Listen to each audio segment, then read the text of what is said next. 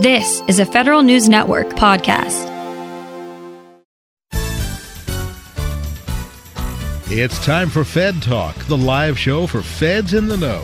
From federal agencies to Capitol Hill, the attorneys of Shaw, Bransford, and Roth bring in experts from across the federal community to bring you inside the issues.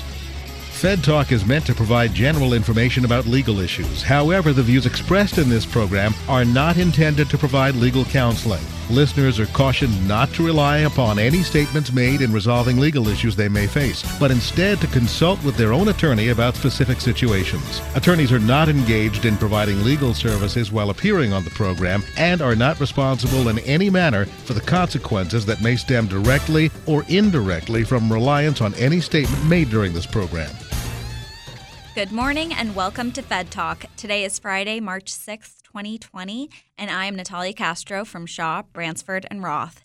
Today's show will focus on how federal employees can integrate program integrity efforts into their office. This is perfectly timed with the passage of a new law impacting program integrity this week, and me and today's panel will dive into that and much more in a few moments. First, let me start by introducing our three in studio guests. First, let me welcome Linda Miller. Linda is a principal and fraud risk mitigation practice lead at Grant Thornton. Good morning, Linda, and thanks for being here. Good morning, Talia. Thanks for having me. Next, we have Andrea Peoples. Andrea serves as the Senior Policy Advisor for Enterprise Risk Management at the Small Business Administration. Andrea, welcome to the show and thanks for joining. Good morning. Thank you for having me.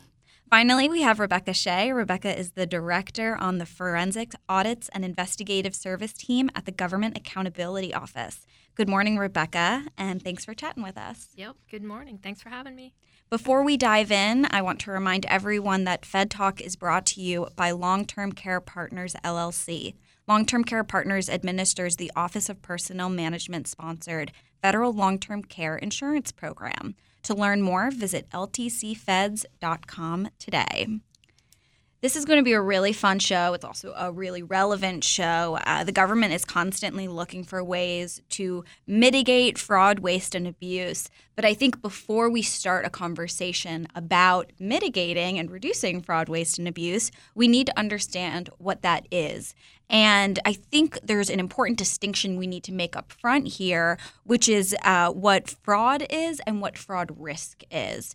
And Andrea, I know this is really hits on what you work on. And I was wondering if you could introduce us to the topic with that differentiation. Yeah, thank you, Natalia. Yeah, I think it's very important that um, everyone understands that fraud, waste, and abuse is not uh, one word. Uh, before taking over this position, I definitely thought it was. I would say fraud, waste, and abuse. So whenever I would see anything, I would just say FWA, fraud, waste, and abuse. Um, but everybody needs to understand that it is three different things. Although waste and abuse can turn into fraud, it necessarily does not mean that it's going to be fraud. So fraud is basically the intentional act, right, to deceive someone, right? Waste is basically squandering resources. Abuse is basically misusing someone's authority.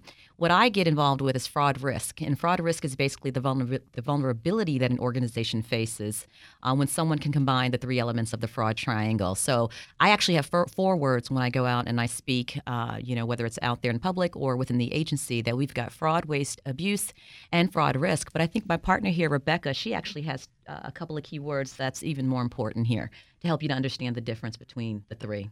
Right. Yeah. A little uh, helpful mnemonic, I think. What the?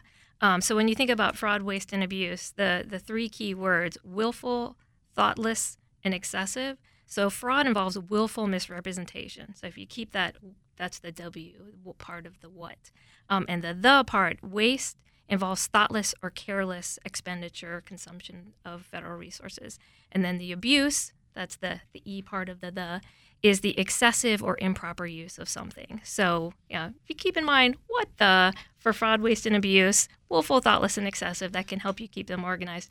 And just to, to um, add to what Andrea said about that fourth component, fraud risk, that is something you know near and dear to my heart as well. Fraud risk is in the area that program managers are responsible for. Yes, you may not uh, be the one investigating, that's the IG's role, that's the DOJ's role, but yes, the program managers are responsible for managing the fraud risk. And, you know, when you start looking at something you may not know, as you said, whether it's abuse, it's waste, or it's fraud, um, but you do know from seeing something a little bit fishy that there's a risk there. So And if you're a federal employee listening right now, you may be thinking, I'm a little concerned that I don't know more about this, but you wouldn't be alone. In fact, uh, the Senior Executives Association and Grant Thornton teamed together on a program integrity survey to kind of figure out where the gaps in uh, program integrity literacy were.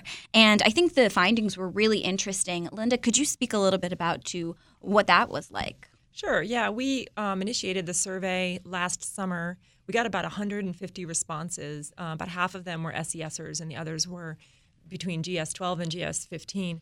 Um, and some of the results were surprising to me. Um, as you mentioned earlier, I lead the fraud risk practice at Grant Thornton, and before that, I was spent um, 10 years at the Government Accountability Office and was the um, principal leader of the um, GAO's fraud risk management framework, from which the um, the, the law that we'll talk about in a minute came sprung from. And so I've been doing this work now for many, many years. And I think I was still caught off guard by the responses in the survey where a lot of people um, really didn't understand what program integrity meant. Um, they were confused about the differences between fraud, waste, and abuse. Um, and then we gave some examples. We wanted to understand really whether or not they could just describe whether they knew it. We wanted to provide some examples and ask them to identify them. And about 30% of the respondents misidentified the different um, examples that we gave them. And it just really highlighted uh, the need for what Rebecca was just talking about for to educate the federal government, especially leadership, about what what are these things and how can you stop them. But I will and add that when it comes to fraud risk, you know, um, we often people get caught a lot in that in the in the definitions. And in my opinion, whether somebody is willfully uh, attempting to deceive or whether it's inadvertent, the fact is that they are they're they're exploiting a loophole or a vulnerability. And the goal with a fraud risk effort is to identify where those vulnerabilities are and close them down. And then whether that person was in, intending to or not you've reduced that vulnerability. So for my purposes i'm less concerned about whether someone's motive is is nefarious. I'm more concerned about whether there are opportunities for somebody to get something that they're not entitled to. And as we move through the show, I know we're going to talk a lot more about what those loopholes look like and how program leaders can really lead initiatives within their offices on identifying and closing those loopholes. But before we do that, there is, you know, lawmakers have been concerned about this issue uh, for quite some time, and there have been two major pieces of legislation the Fraud Reduction and Data Analytics Act of 2015, which we all call FRIDA, um, and the more recently, actually this week passed Payment Integrity Information Act. And Rebecca, if you could speak a little bit to what the requirements are and what the landscapes due to these two legislations uh, kind of look like. Sure, sure. Um, so, uh, just a little bit of context for this, uh, why I think it's important to talk about both of them. We've gotten a number of questions from people. Uh, is FRIDA repealed? Is, you know, is, are we no longer required to do this? And I don't know whether it's you know excitement or disappointment, but um, just to put it out there, FRIDA still stands, mm-hmm. but in a new form in the Program Integrity Act. And so under FRIDA, um, there we, we saw basically three key requirements. Agencies were required to develop uh, financial and administrative controls for managing fraud risk and all of the things that are associated with that. They were also required to report on their progress in implementing those controls in their annual financial reports, and that was for three years following the um, the issuance, the enactment of FRIDA. And then they were also to be engaged with OMB in a working group for sharing best practices, um, sharing their experiences on how to manage fraud risk, and developing a, a library for data analytics for fraud detection. Now, um, when you look at Section 3357 of, I'm going to call it the Integrity Act because PIA, I don't know, that's not, not quite so great.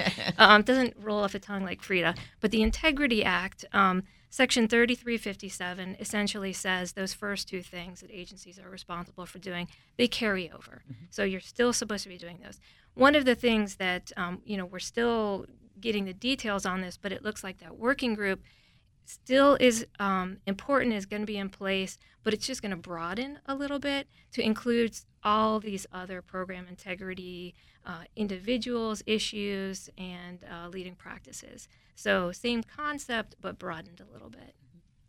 I want to dive more into the Integrity Act, but we are right up against our first break. So, you guys are listening to Fed Talk on Federal News Network. We'll continue our discussion with Linda, Andrea, and Rebecca right after a quick word from our sponsor. Make long term care insurance part of your retirement plan. Long term care is expensive, and it's not covered by traditional types of insurance plans. With benefits designed specifically for the federal family, the Federal Long Term Care Insurance Program offers a smart way to help protect savings and assets and remain independent should you need long term care services someday. Start planning for the future. Take the next step and visit ltcfeds.com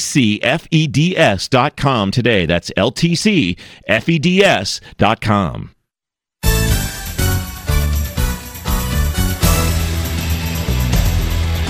Welcome back to Fed Talk on Federal News Network. We are just diving into the importance of complying with program integrity laws. And Linda, I want to pass it to you to talk a little bit more about the Integrity Act that was just passed. Sure. First of all, I like that we're now coining it the Integrity Act. Thank you, Rebecca. I like that too. Um, I'm really excited about the act, actually. I think um, it does clear up a lot of confusion around um, in my opinion, keeping improper payments, which a lot of the in, the Integrity Act pulls all of the IPERA, Improper Payments Elimination and Reduction Act uh, requirements, and puts them together with FREDA. And I think that makes a lot of sense because agencies sometimes silo their improper payments efforts and their fraud efforts.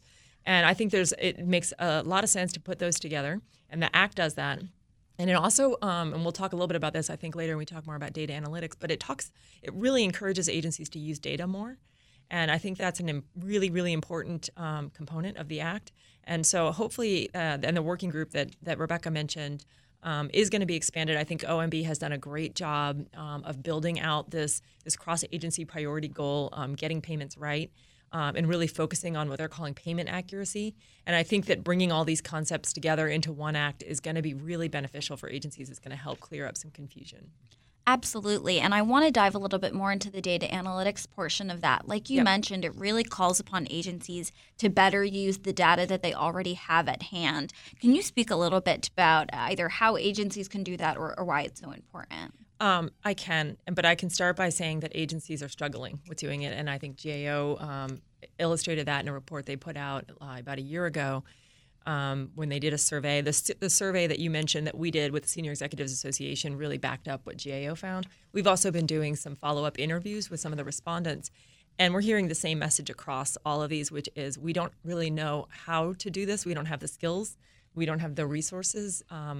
You know, and, and analytics, data analytics is is a, a, very technical thing. And so I think what's happening right now is a lot of agencies are trying to figure out. They, I think the the message has been received that data analytics is a good thing mm-hmm. to do, that it's the best way. And the um, Association of Certified Fraud Examiners found that those organizations that put in, in practice um, proactive data analytics saw a 54% reduction in the total duration and uh, loss of a fraud scheme. So there's real evidence to support the the benefits of doing data analytics, but most agencies are really struggling with finding the people and um, to be able to do that, the skill sets, and then also there's the, the, the, availability of data. That's another problem. And yeah, Linda, you're you're so correct with that. I know with uh, SBA, uh, we actually have a chief data officer. We've just got some da- data scientists uh, on board. Um, but the first question is, where is the data? What data do we have? And so that's what they're kind of looking at, kind of pilot programs where they can look and see where they can start somewhere. Um, so it is a challenge. You know, we don't know what's out there. And then also with ERM, the challenge is also breaking down walls, right? No one wants to share their data. Everybody has their own data in their little cube, and no one wants to talk across the table. So it's the same thing. We have to break down silos to be able to look at the data so that we can examine and share the information. Yeah, it definitely seems to require a larger cultural shift that I know we're going to get more into later about how we can establish employee buy in and the importance of that in focusing more on risk. Now, the GAO fraud framework does outline some opportunity areas where the, you know, what I viewed as somewhat simple tasks that agencies could perhaps use to get a kickstart on um, examining their data, data analytics. Rebecca, do you want to speak a little bit to what that framework offers? Uh, well, just um, I think one of the things that is reflected in what both Linda and Andrea were saying is that there's there's a lot of um, uh, in, maybe intimidation or confusion. Um, but I think the important thing, and the framework outlines this, is that you can start small. Mm-hmm. Um, you don't need to be super fancy. I know that um, there's a lot of talk out there about AI and machine learning, and we don't need to go there just yet. You know, let's just start with some very basic things like matching and mining. And quite honestly, that's a lot of what GAO does when we do our audit work. We do matching and mining. Maybe we'll do a little bit something a little bit fancy like a network analysis, which still is fundamentally matching and mining. But you can start small with those things. The important thing is look at where you already have known fraud risks, you know, known fraud cases, and then you know break those down. Look at how that happened. Look at where you might be able to see those control failures and how you might be able to see those in your data, and then start building up from there. So start small, start with matching and mining, and then build up from there. And I would add that the importance, what Rebecca really touched on there, was start with your known fraud risks. And we at Grant Thornton, whenever we come in and help a, a client with this, the first thing we do is help them do some sort of fraud risk assessment. And that sounds very, um, you know, formal and structured, and it can be, and it often should be. But even if it's a more informal way to assess where your risks are, what you don't want to do is go out and invest a lot of money in an analytics mm-hmm. activity that isn't even at your highest risk area. Now, I will say that I also agree with what Rebecca just said. There are some low hanging fruit areas, which, you know, travel and purchase cards may not be any agency's largest fraud risk, but it's easy. Mm-hmm. There's a lot of really easy tools that you can that you can employ using basic business rules, and you're just looking for anomalies, looking for you know. We did one with one agency once, and we, we, we showed them the dashboards. It was real basic, you know, data visualization. And we said, okay, now here's the holiday transactions, everyone that used their purchase card on a Christmas day or whatever. And then we were like, now we're going to look at the dashboard for the number of employees that have 12 or more purchase cards. And everyone looked puzzled. And like, we have employees with 12 or more purchase cards? Mm-hmm. And we were like, yeah, yeah, you got 27 employees here that have more than 12 purchase cards.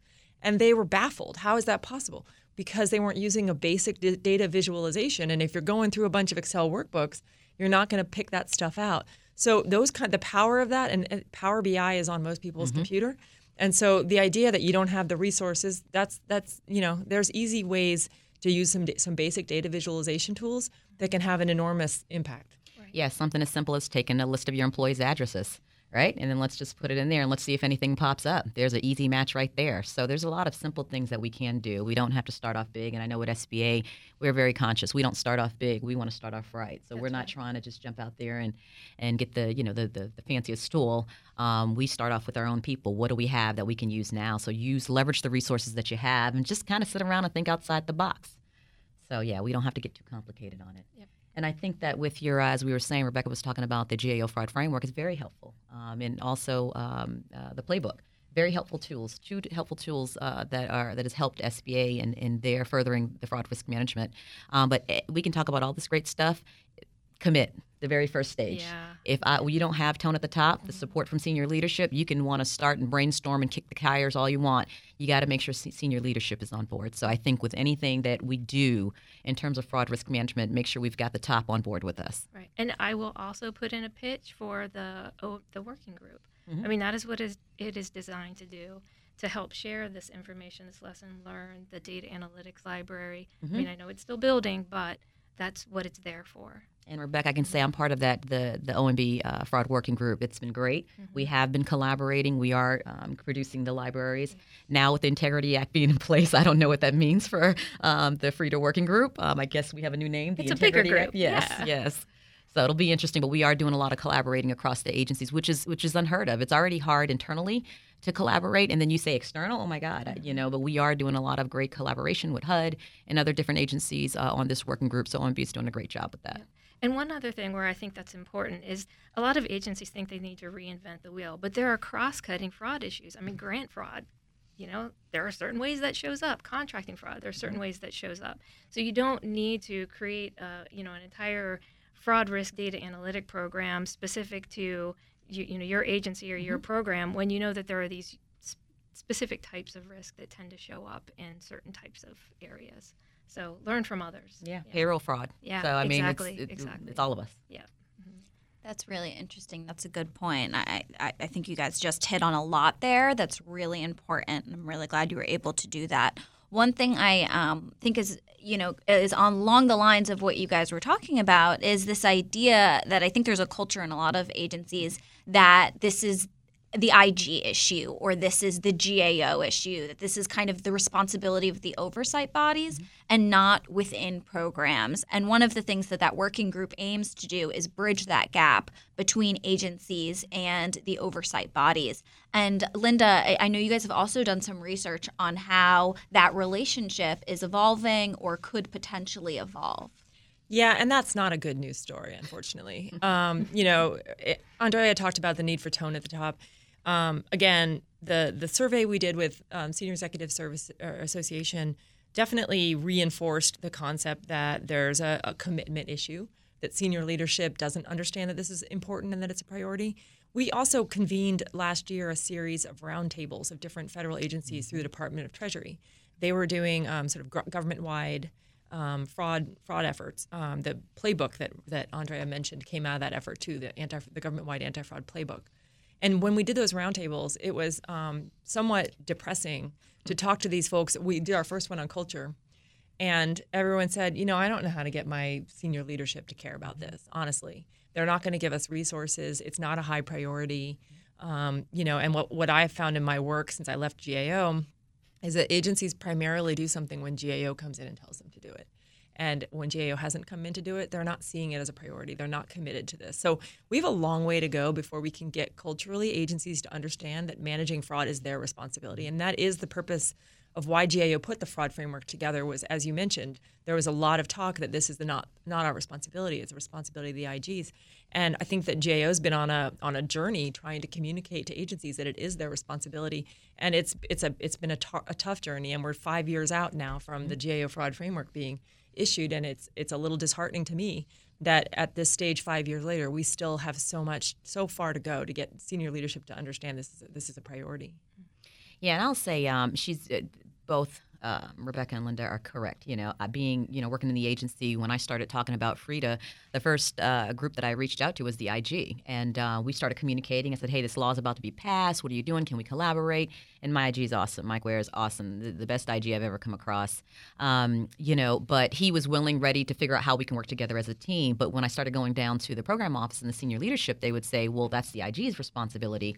So really, it's been a couple of years of trying to get each office to understand that it's no longer just the IG's responsibility. They're looking at the fraud. We're trying to look at the risk of fraud. So two different things. You're right. We're not. I'm not a fraud investigator, even though I'm a certified fraud examiner. I'm not here to investigate, but I'm here to help you to identify where the fraud can be taking place. That's great. And before we move on from the kind of story about data, there were some interesting points um, that came out of Grant Thornton in their follow-up interviews that I wanted to touch on. And one of them um, is this the financial barriers. And I think it's interesting when we talk about this idea of creating senior leadership buy-in. You guys talked a little bit about how NOAA hasn't had a significant data, data analytics team for about eight years because of their budget cuts. And and I think for agencies who don't have or don't feel like they have the budget to be able to commit to these projects, um, I, I'm curious if you guys can just you know, we talked a little bit about data mining and matching. If there are any other really small, low cost ways that agencies can, if they don't feel like they have the budget, still feel like they can take a lead on this. So I would say, um, you know, training. We can get training anywhere. I work with, you know, Treasury, any of the other sister agencies to figure out, hey, what training have you developed that I can, you know, use.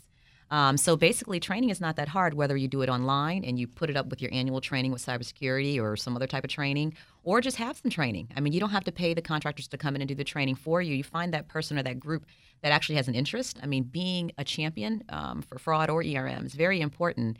And I think, you know, some simple training you know you can produce that. Also if you do any type of oversight a lot of our agencies they are overseeing whether it's banks whether it's grantees or whatever take a look at your review plan your audit plan your examination plan just add some indicators just adding a simple checkbox that says you know was there any indication of fraud right? A lot of times when we go out and we do these oversight reviews we're actually looking at eligibility if the loan was underwritten correctly you know did the agent or did the bank or the grantee follow our guidelines right? How about let's just look and see if the documentation looks a little off right? Can somebody be be manipulating the, the, the documentation in any way, right? I've been on site at banks where I found that documentation was manipulated. I looked at the signature, it didn't match the same line of the next signature, and I'm like, there looks like there's some photocopying going on here. So something as simple as adding a checkbox to your risk and control matrix or your review plan or your audit plan, just to start people to start thinking what could fraud look like, right? Yeah. So there are some simple things that you can do. Yeah, and along those lines, the what can fraud look like, I think that's an area where there's um, lots of free opportunities for consciousness raisings. You know, Linda and Andrea, they're steeped in, you know, the knowledge of counter fraud. They know what fraud looks like. But when you're, you know, managing a program or you're implementing a program, you're providing benefits, that's probably not what's in your brain. You have no idea. So there are uh, free and easy ways to get a really good sense of what fraud could look like. And one of the main ways when I'm starting a job and I want to know what it might look like in a particular area, I go to the DOJ press releases mm-hmm. and I do some searching and I see all of the really interesting ways that fraud schemes have unfolded mm-hmm. across the public sector. And so that's completely free except for your time, mm-hmm. but you can get some really good ideas not to commit fraud, but to to see how a fraud can look like in your program so that you'll recognize it if you see it. I think that's a great point, and I want to hit more on how we tell stories about fraud in order to create a greater literacy and understanding for what fraud looks like within agencies. But we do have to stop here for our second break. We'll continue this discussion after a word from our sponsors. Once again, you're listening to Fed Talk on Federal News Network. Make long term care insurance part of your retirement plan. Long term care is expensive, and it's not covered by traditional types of insurance plans. With benefits designed specifically for the federal family, the Federal Long Term Care Insurance Program offers a smart way to help protect savings and assets and remain independent should you need long term care services someday. Start planning for the future. Take the next step and visit ltcfeds.com today. That's ltcfeds.com.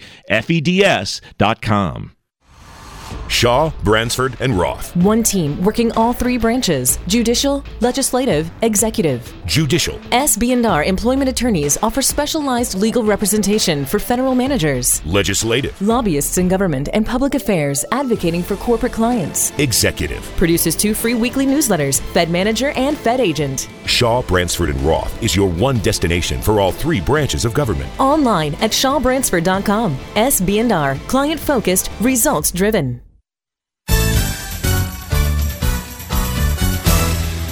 Welcome back. You're listening to Fed Talk on Federal News Network.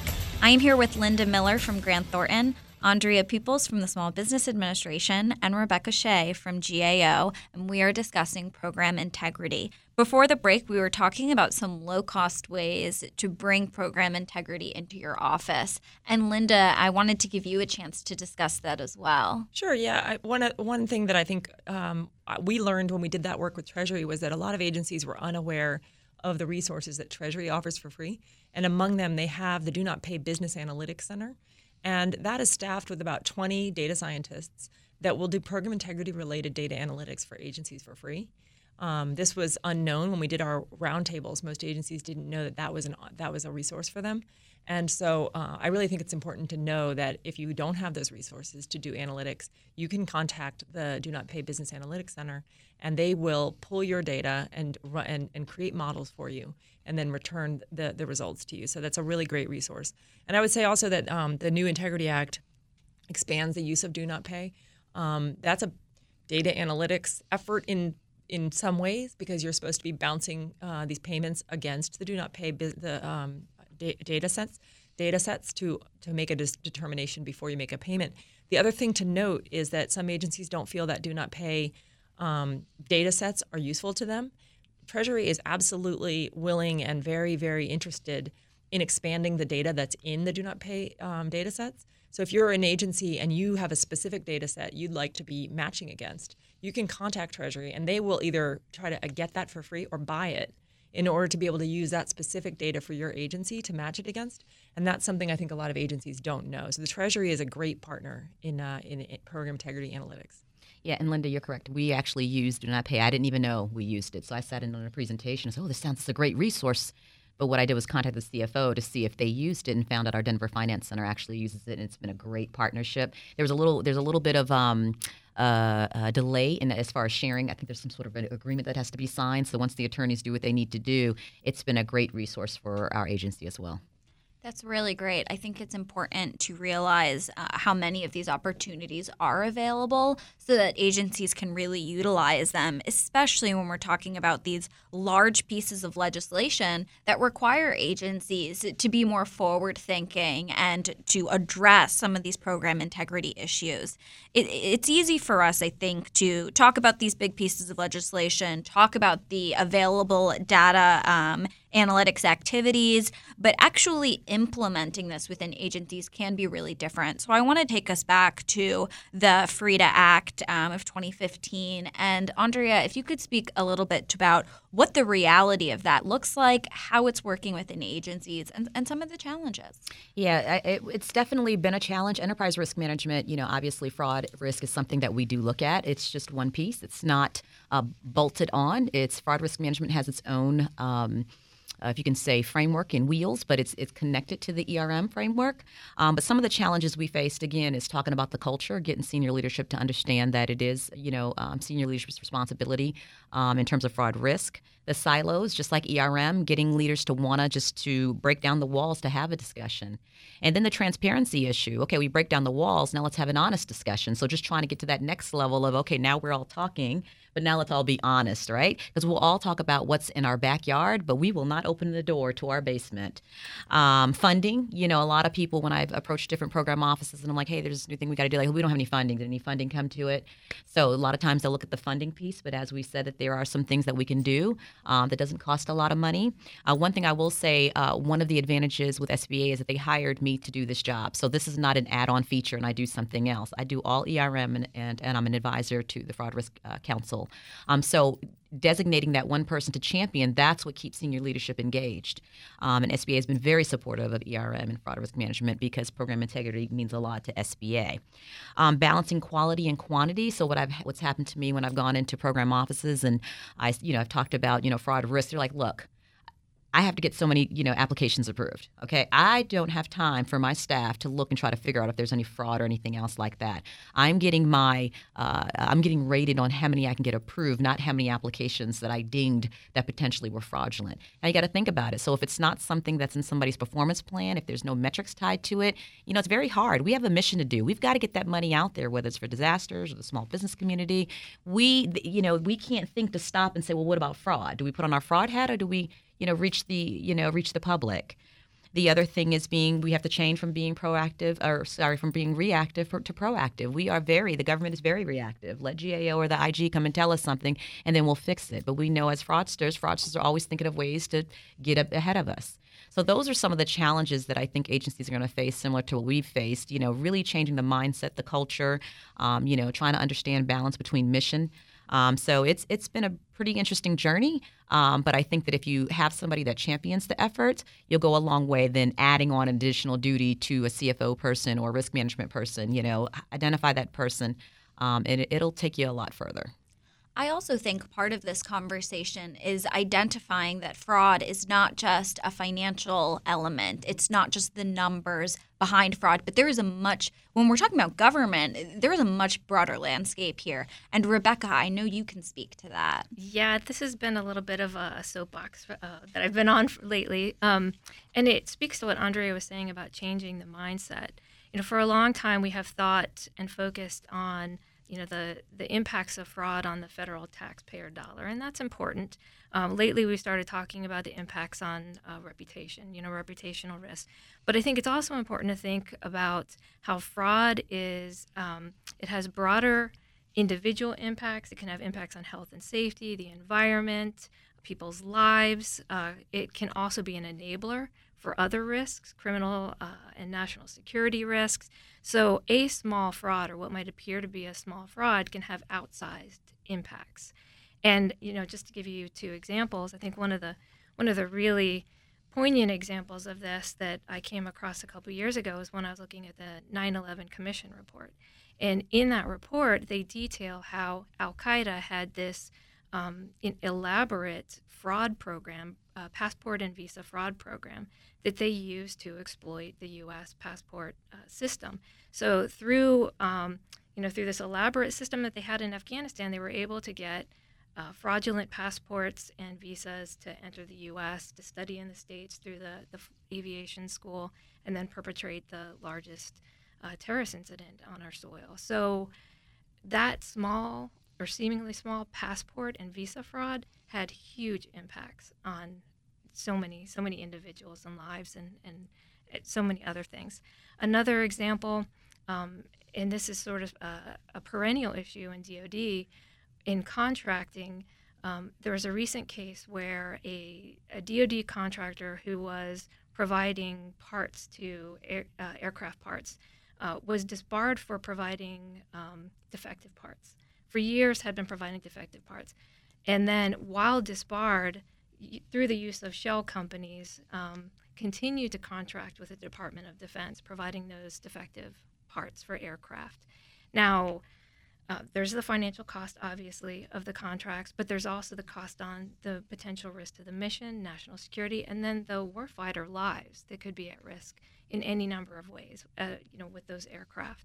So those are just a couple of examples of how a seemingly small fraud or what people might consider as inconsequential uh, on the financial side have outsized impacts on lives.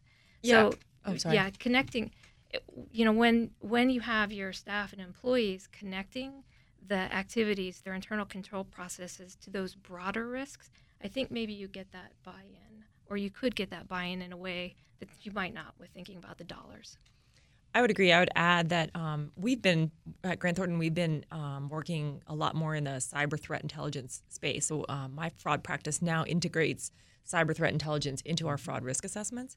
And so we work with this. We partner with a, a small threat intelligence company in um, in Arlington called GroupSense. And um, recently, we I was do, I was giving a presentation with the CEO, and he was providing some screenshots of some from the dark web. And one of them was um, it, he redacted the name, but it said, "I'm I work for X bank. I hate it here. I'll sell you anything." Oof. And I think the important part of that, it scared everybody, of course, but understanding the, this concept of what they call insider threat. Mm-hmm. Um, and, you know, it used to be that people didn't, if they got really upset that they didn't get promoted or they just hated the culture or their new boss, they weren't able to just go download the Tor browser, the, the Onion browser, the Onion router, um, and access the dark web and go offer for sale anything that's in their agency. But mm-hmm. now they are. And so in that new threat environment, it's really, really important to consider all the ways that fraud can manifest itself. Mm-hmm. You know, fraudsters are more than willing to be out there buying the information that is that is for sale on the dark web that most agency leadership have no idea is available. And so I think it just really highlights this the threat that is caused not just by external actors like the contractors who are putting the, the defective parts into those, but also people within your own mm-hmm. agency and their ability to wreak real havoc um, with the with the advent of the dark web. Yeah, no, that's uh, man. Yeah, the insider threat. Yeah, that is. I think you know, for the government, we're very good at, at, pointing outside and saying the external and what these people can do to us, but we don't do a good job at looking within internally and seeing how um, we can do things. Right. Um, you know, a lot of the um, uh, fraud uh, examinations or things that I've been a part of, um, it's normally somebody inside. So we had a bank where we had a VP that was being the Robin Hood. He was, you know, saving the struggling uh, local businesses, and um, he was, you know, uh, fraudulently signing loans. He was doing like a Ponzi scheme. Um, but he was a Robin Hood. He was saying basically he wasn't really benefiting from it, but when you really look at it, he kept that six-figure salary. Um, so you know you have to look internally. A lot of times we have we have a bank that just um, a CEO that just got arrested uh, for doing self dealings and kickbacks. He's a CEO of one of uh, you know a bank. Um, and um, you know, so a lot of times the actors are in house, and we have to be very mindful of that. That you know, any of us can turn bad. And one thing I always say is that we talk about the fraudsters and we do fraud um, risk assessments. Um, that's another easy tool. Just get you a fraud risk assessment and just start jotting down the fraud risk. That's a doesn't cost anything, um, but you can get one from AC, ACFE. You know, you can create one. We have a template that we're thinking of using across the agency. Um, but sit around and really think about what could go wrong. So here's the thing: I can think like a fraudster and put on this really bad hat from all my 2020 um, and Dateline things that I've watched, right? Um, but then what about what's harder is thinking about the good person that gone bad, that's gone bad, right? So the good person, the people like you and I. That to me is where the difficulty comes in in trying to figure out where the gaps are. So you've got the fraudster, think like a fraudster, right? Let's do that. Let's think like a fraudster. But then you also got to think about or think like the good person gone bad. Now, cover up those gaps. Yeah, I think all of those different perspectives and being able to really put yourself in everyone else's shoes is really important for understanding all the different places risk can come from. And those stories that you guys just mentioned are so shocking. And it is hard to believe that someone you may work with may be the person that's gone bad. But hearing those stories, understanding the larger impact, connecting it to things like national security and hu- the loss of human life is it's difficult, but it's very important. And I think that that could be a very powerful tool to shake up the culture in the agency and say, this is something I do actually need to focus on. We are right up against our final break. When we return, we will wrap up this discussion on Fed Talk on Federal News Network. Make long term care insurance part of your retirement plan. Long term care is expensive, and it's not covered by traditional types of insurance plans. With benefits designed specifically for the federal family, the Federal Long Term Care Insurance Program offers a smart way to help protect savings and assets and remain independent should you need long term care services someday. Start planning for the future. Take the next step and visit ltcfeds.com today. That's ltcfeds.com.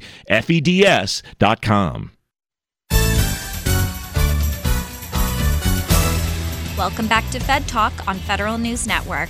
We are entering our last segment of the show, which has been focusing on program integrity and integrating program integrity into your workforce. We've talked a lot about what is fraud, waste, and abuse, what is fraud risk, and what is really the agency's responsibility as opposed to the responsibility of oversight bodies. And in one of the things that we've touched on quite a bit is that agencies tend to have this view of being reactive to the IG and GAO. And I think sometimes uh, the relationship can almost be antagonistic in that they think the IG is there to pinpoint everything that they've done wrong rather than uh, to work with them in improving the integrity of a program. So I wanted to discuss ways that we can create a learning relationship among the oversight bodies and agencies. Well, I will say, um, so again, I have an awesome IG. And so we have a great relationship. But as he told me, when you meet one IG, you've met one IG, which means every IG is not the same. Um, I know for me, what I'm doing is I'm trying to find any chance to uh, basically explain what ERM is, um, what fraud risk is, and to make sure that we do have a good relationship. So next week, um, CIGIE has asked me to come with uh, join their ERM working group and do a presentation. Um, and so I've sent them my slides. And on the very last slide, I have how can we work better? And basically, the two things being open minded and thinking outside of the box. I just need the auditors to think outside of the box, right? ERM, how we're approaching fraud risk management may not be by the book, but if it's working, let it work. Um, then also, I know with OMB, they, we, I'm on the uh, ERM Executive Steering Committee. We are actually uh, kicking off a working group. We actually this will be our second meeting this week, uh, talking about GAO coordination. Again, trying to coordinate and basically educate um, GAO and IG on kind of what we're doing and the challenges that we face. Um, so they can understand that it may not we may not have the seven items that you suggested we put in our let's say our, our profile but it, is one of the items is it really that serious to write a finding on. So that's how we're trying to attempt to work at the relationship because it's very sensitive. As soon as you approach any ig anywhere they say oh wait wait conflict right? So already they're out there standing you know but um, you know if you have a good um, IG or if you don't. It's about educating and hopefully collaborating, right? My thing when the IG first came in or the, his, his staff came in to request some information from me, the first thing I said is, wait a minute, are you trying to kill my program? And they said, whoa, whoa, wait a minute, we are not trying to kill the ERM program. And I said, okay, well then let's talk. Can we talk? And so what they initially asked for, we were able to basically compromise. I was able to help them, you know, attain what they needed to attain, and they were able to respect that transparency is very hard to get senior leadership open and talking, right? Remember what's in the basement? It's very hard. So if your goal is not to kill the program and it's really about the intent of A123 and getting us to figuring out what's really going wrong in our programs, then work with us. Now, that doesn't mean that every ERM um, liaison or chief risk officer is doing the job that they should be doing. But what I am saying is listen, make that determination and at least be open minded. I think Rebecca will need to jump in from the GAO perspective, but I'll just say that I was at GAO for 10 years, so I was a member of the oversight community. But what I've what we've learned through our work with agencies, and especially in the survey that we just completed, was um, there, there's a sentiment that the agencies feel the IGs in particular are are being very adversarial, are looking for ways that they can get them and um, and are not looking to be collaborative and help them grow. I haven't seen one IG yet that has made a fraud risk management recommendation that's told an agency that they should do a fraud risk assessment that's told them to consider the risks. They they find one area and they make a very specific recommendation around that. And it would be nice if the IG community would pull up and start helping the agencies build better proactive fraud risk management programs rather than being adversarial and looking for little you know ways to, bing, to ding them on the head. And that's that's what we've been hearing from the agencies. And they say that GAO they have a much better uh, reaction to GAO their feeling is GAO is being more collaborative and looking at a higher level. And when we wrote the GAO fraud framework one of the things we wanted to do was give the agencies the opportunity to take a risk-based approach so that they wouldn't have to you know make come back and say yes we did have we we paid you know 46 dead people with Social Security, but we didn't do these other things because we prioritize this higher risk area. And they need cover. They need to be able, the IG needs to recognize that they're taking a risk based approach.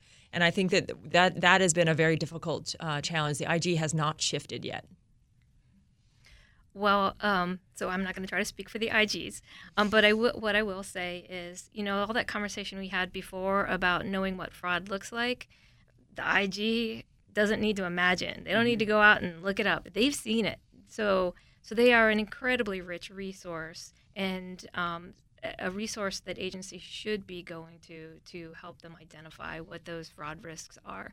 And that is a leading practice in our mm-hmm. fraud risk framework that agencies and their, as they evaluate and adapt their approach, they you know look to the investigations and the cases and they can get that information from the IGs to help them better. Now, I will also say some IGs that we've heard from are they're all in it. You know, they're right in there, like you know the one that you mentioned, uh, SBA, Andrea.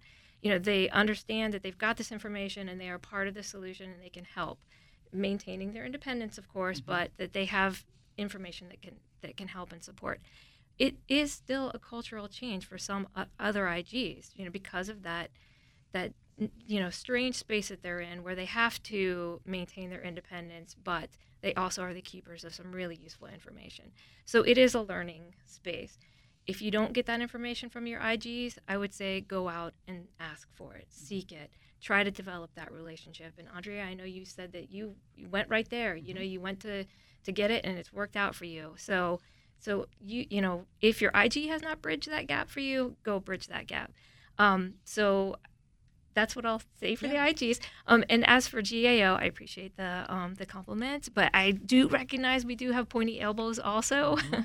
um, but we also do try to provide tools and resources to help. You know, if there ever is a crystal ball for what GAO is going to be looking for in a fraud audit, it's in the fraud risk framework. so, you know, there's no guessing there. This is what we're looking for. And like you said, you know, they are leading practices, and we're very clear in the framework that you do not have to have every last leading practice um, because maybe it doesn't apply. You just need to have the justification, and GAO, we're going to want the documentation of that justification, just to be clear, you know, and honest and transparent there. But um, every single leading practice in there, that's the crystal ball for what we'll be looking for. And I think that can also help ameliorate some of the, the issues. And then one other thing that I would, you know, just throw in there is that and we've heard this today, sometimes it's really hard getting the attention, getting the resources, but sometimes a GAO audit can be a really good catalyst. So use that. An IG audit can be a really good catalyst to say, look, we've got an issue, we've got a problem here. Let's, you know, take what the IG or GAO has said and use it to our advantage to address these issues. And Rebecca, just so I know the listeners are saying, well, what can I get? Where can I start with the IG? As you, as I said, it started with a conversation about FRDAA way back then. Um, but one actual, real, tangible um, um, outcome that we received is that the IG um, uh, recently agreed to share anonymized data um, with our fraud council related to um, hotline tips right? So they're not letting us see all the data, so we don't know where it's coming from, but we have an idea of what areas. Is it coming from con- uh, contracting? Is it coming from North Carolina? So we are looking at data that has been redacted um, that can help give us an idea of where we need to start kind of focusing efforts. So that has been a great, a big, a big plus for us to be able to see that information versus just guessing where could things be coming from.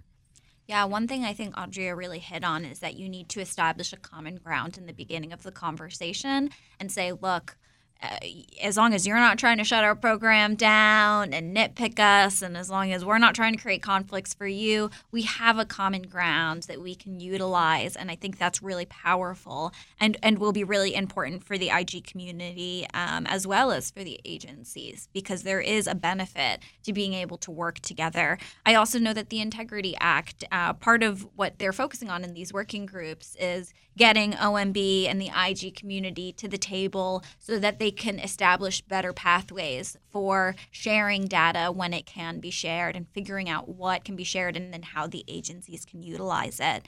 And I, you know, I really agree that the fraud framework is an incredible outline for what agencies need to be focusing on and can be a great catalyst for directing their focus. And, you know, as a, a program manager, if you have not checked out the fraud framework yet, it, it is extremely helpful.